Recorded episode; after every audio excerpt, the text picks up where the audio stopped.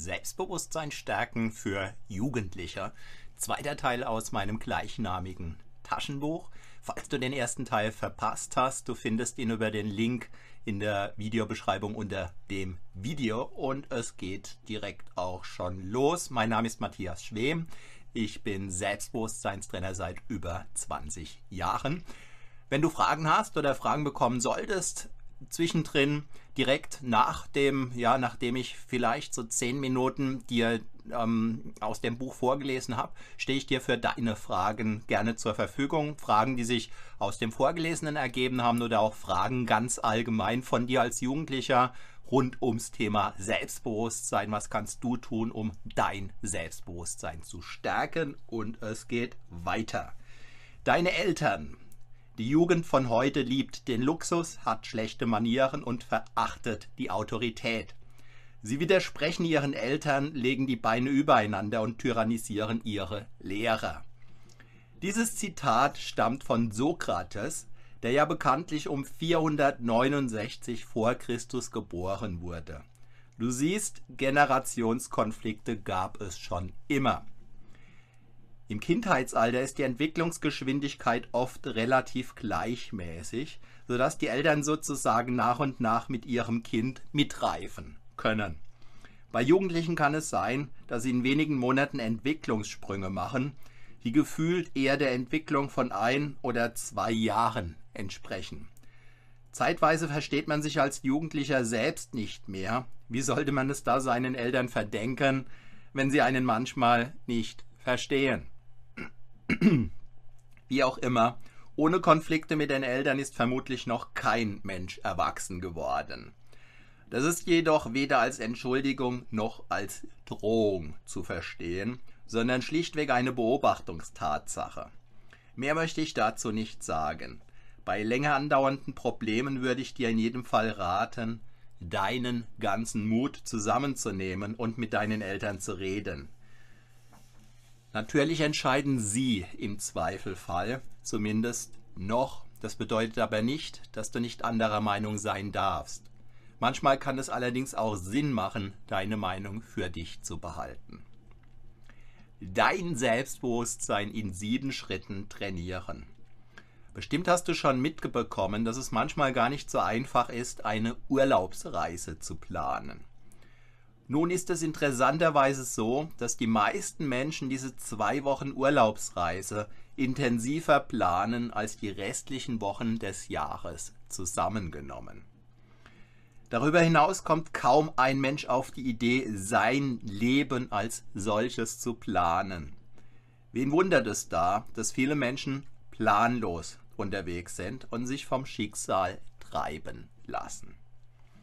Einen Plan haben bedeutet nach meinem Verständnis übrigens nicht, ihn um jeden Preis durchzuziehen oder sich dadurch einengen zu lassen. Manchmal kann es sinnvoll sein, einen Plan unterwegs an veränderte Umstände anzupassen. Manchmal ist es sogar richtig, ihn einfach fallen zu lassen für einen neuen, besseren Plan. Einen Plan zu haben heißt, dass man orientiert ist, dass man weiß, wo man steht, wo es hingeht und was die nächsten Schritte sind. Keinesfalls muss so ein Plan, komme was wolle, bis ins Detail exakt umgesetzt werden. Der eigene Plan ist eine motivierende, erfüllende Absichtserklärung, die im groben skizziert, wie die nächsten Monate oder auch Jahre ungefähr verlaufen sollen, beziehungsweise wie du dir die nächsten Abschnitte deines Lebens vorstellst. Manchmal mag ein Bild als Plan vollkommen genügen. Angenommen, du willst die Welt umsegeln. Es kann durchaus sein, dass ein einziges Bild einer Segelyacht dich sozusagen jahrelang auf Kurs halten kann, bis du alle Voraussetzungen für den eigentlichen Segelturn deines Lebens vom Stapel laufen lassen kannst. Ergänzend und unterstützend macht es wahrscheinlich Sinn, wenn du dieses Bild durch einen Plan in sinnvolle Einheiten unterteilst, wie zum Beispiel bis dann und dann das Geld für eine Segeljachtenausbildung zusammen haben, dann die entsprechenden Ausbildungen durchzuziehen und die Prüfungen ablegen, dann das Geld für die Yacht verdienen, dich mit dem Navigieren auf den Weltmeeren vertraut machen, dich schließlich auf die Suche nach der passenden Yacht und nach Mitseglern zu machen und so weiter. Wie du weißt, müssen in Deutschland und vermutlich in den meisten europäischen Ländern zuerst umfangreiche Pläne erstellt werden, bevor ein Haus gebaut werden darf. Obwohl zum Zeitpunkt der Fertigstellung des Plans noch kein einziger Stein gemauert wurde, ist damit im Wesentlichen klar, wie das Haus einmal aussehen wird, von der Farbe und anderen Kleinigkeiten abgesehen. Der Plan macht also das Haus. Gefällt einem der Plan nicht, kann man ihn noch mit relativ geringem Aufwand ändern. Problematischer und auch teurer wird das, wenn das Haus bereits steht. Wie viele Menschen kennst du, die ihr Leben oder das Wachstum ihres Selbstbewusstseins planen? Womöglich keinen? Das wundert mich nicht. Heißt das, dass es nicht funktionieren kann oder keinen Sinn macht? Nein, das heißt es nicht. Das kann ich dir garantieren. Aus eigener Erfahrung und aus der Erfahrung vieler Menschen, mit denen ich, mit denen ich in über 20 Jahren als Selbstbewusstseinstrainer arbeiten durfte.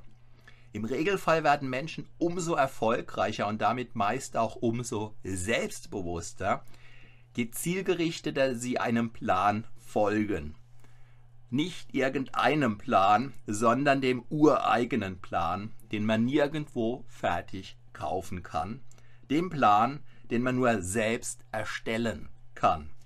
Kein anderer kann einem diese Aufgabe abnehmen.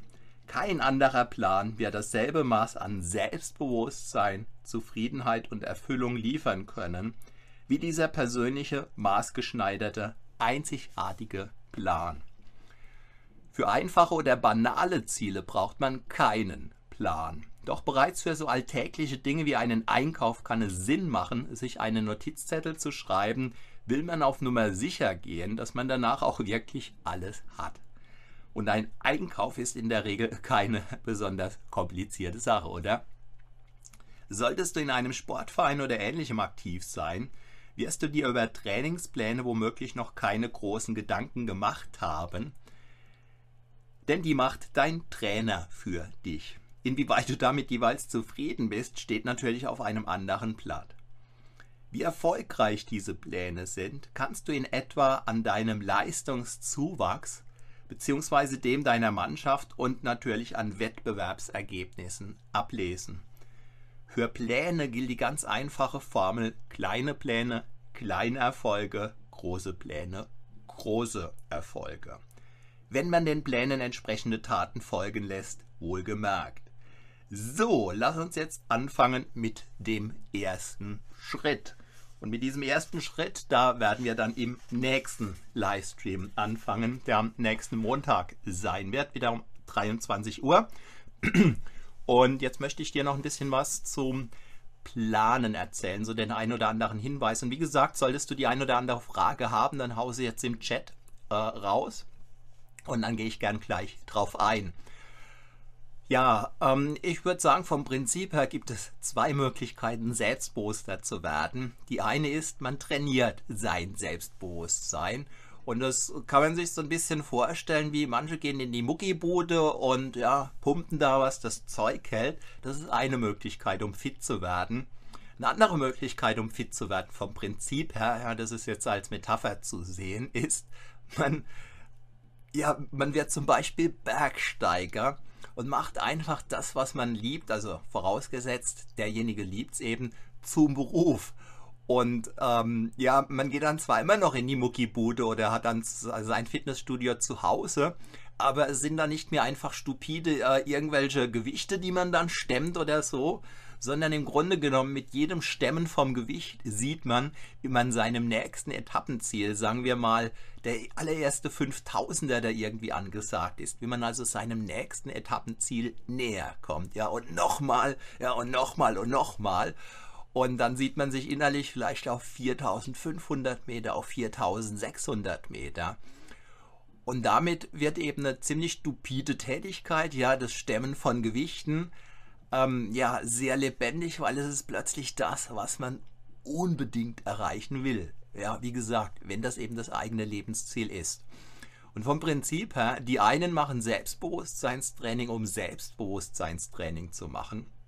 Und die anderen, jetzt stark vereinfacht gesagt, die setzen sich ein Ziel, was sie einfach zwingt, aus der sogenannten Komfortzone herauszugehen, ähm, was sie zum Beispiel zwingt, auf andere Menschen zuzugehen, obwohl sie Angst davor haben, fremde Menschen anzusprechen. Und die Beobachtungstatsache ist bei den allermeisten Menschen, dass wenn man oft genug etwas getan hat, vor dem man Angst hatte, ja, dass man da drin nach und nach immer besser wird. Äh, wahrscheinlich bist du irgendwann zum ersten Mal vom 3-Meter-Brett ins Wasser gesprungen und wenn es dir wie den meisten ging, dann hattest du davor eine Heidenangst. Und wenn du fünfmal gesprungen bist, zehnmal, zwanzigmal, fünfzigmal, ja, die Angst ist weg und so ein Bauchkribbeln bleibt. Und ja, wenn es dir geht wie den meisten, dann ist es so, wenn du dann ein halbes Jahr nicht mehr gesprungen warst, ja, es war Winter und so, die Freibad-Saison beginnt wieder und sagen wir mal im Mai kletterst du zum ersten Mal wieder aufs 3 Meter Brett, vielleicht auf den 5-Meter-Turm oder so, dann merkst du, oh verdammt, die alte Angst, die kommt wieder hoch. Aber du weißt, wenn du zwei, drei, fünf Mal gesprungen bist, dann ist diese Angst wieder weg. Und das Bauchkribbeln ist voll und ganz da, ja, bis die Badesaison wieder zu Ende ist, dann ja Winter und im nächsten Jahr beginnst du wieder mit einer Angst, aber du weißt ganz genau, wenn du ein paar Mal gesprungen bist, die Angst ist weg, das Bauchkribbeln bleibt. Und äh, das ist möglicherweise eine Art Angstbewältigungstraining, was du vielleicht seit Jahren tust, ohne dass du dir bisher überhaupt be bewusst darüber warst, dass das eine Art von Angstbewältigungstraining ist.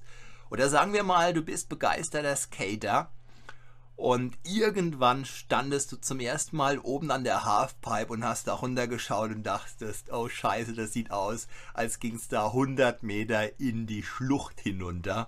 Und irgendwann hast du dich überwunden, bist vielleicht auf die Schnauze geflogen, hast es vielleicht gestanden, je nachdem, aber du hast nicht locker gelassen und hast weiter geübt, weiter geübt, weiter geübt. Und irgendwann hast du es einfach geschafft. Ja, und äh, wenn du am Ball geblieben bist und dann machst du heute äh, die coolsten Tricks in der Halfpipe oder wo auch immer. Und du weißt ganz genau, als du damals angefangen hast, ja, du bist auf die Schnauze geflogen, hoch 10. Du hattest vor allem möglichen Angst. Ja, und heute machst du die Dinge vielleicht sogar mit geschlossenen Augen. Und sinngemäßes gilt in Bezug auf dein Selbstbewusstsein. In dem Maß, wie du dir klar machst, was du zum Beispiel beruflich möchtest. Und zwar nicht, weil du glaubst, da kannst du 3,80 Euro mehr verdienen oder so. Das ist nicht für die, die wenigsten Menschen eine wirklich gute Motivation für viele Menschen, die ich kenne, für viele Jugendliche, die ich kenne, da ist einfach die Motivation, den absolut geilen Beruf ausüben zu wollen. Und das, was dir unheimlich viel Spaß macht, muss ich nicht notwendigerweise mit den Vorstellungen deiner Eltern decken. Ja, ich gebe dir ein Beispiel. Im jugendlichen Selbstbewusstseinstraining, da hatte ich einen Jugendlichen, der total begeisterter Gamer war sorry, der gezockt hat, was, äh, ja, was irgendwie ging. Und dem ist dann irgendwann klar geworden, er will Spieleprogrammierer werden. Ja, wer kann super guter Spieleprogrammierer werden? Ja, ein super guter Gamer. Und das ist ein Beispiel, wo es sein kann, dass du etwas vielleicht total begeistert, vielleicht sogar total fanatisch tust, mit dem deine Eltern auf Kriegsfuß stehen. Ähm, ich ja, häng mich da sozusagen nicht rein. Ich möchte dir nur ein Beispiel liefern. Ja, du kennst wahrscheinlich den Ma Namen Mark Zuckerberg. Falls nicht, kennst du Facebook. Ja, nach allem, was man so weiß, war Mark Zuckerberg ein absoluter Nerd, der offenbar auch ziemlich stark gemobbt wurde und der sich letzten Endes dann jeden Tag stundenlang hinter seinem Laptop vergraben hat. Aber nicht indem er gezockt hat, sondern indem er munter drauf losprogrammiert hat seine Eltern haben ihn offenbar gewähren lassen. Ja, und das hat ihn, wie du wahrscheinlich längst weißt, zum Milliardär gemacht. Damit möchte ich diesen Livestream für heute beenden. Wenn ich dir den ein oder anderen Impuls geben konnte, dann zeig es mir gern mit einem fetten Daumen nach oben. Falls du neu hier auf meinem Kanal bist, dann abonnieren am besten jetzt gleich, denn es geht noch eine Weile weiter. mit äh, dem Taschenbuch Selbstbewusstsein stärken für Jugendliche. Beim nächsten Mal kommt der erste von sieben Schritten dran, wo es einfach um die Antwort auf die Frage geht, was kannst du als Jugendlicher tun, um dein Selbstbewusstsein hammermäßig zu stärken. Wenn du die ein oder andere Frage an mich hast, dann gerne jederzeit unter die Kommentare unter dieses Video. Ansonsten bedanke ich mich recht herzlich für deine Aufmerksamkeit. Freue mich, wenn du am nächsten Montag um 21 Uhr, nächsten Montag um 21 Uhr hier wieder live mit dabei bist oder natürlich jederzeit offline, na offline nicht, aber äh, unlive ähm, hier auf YouTube. Bis dahin eine gute Zeit. Mein Name ist Matthias Schwem.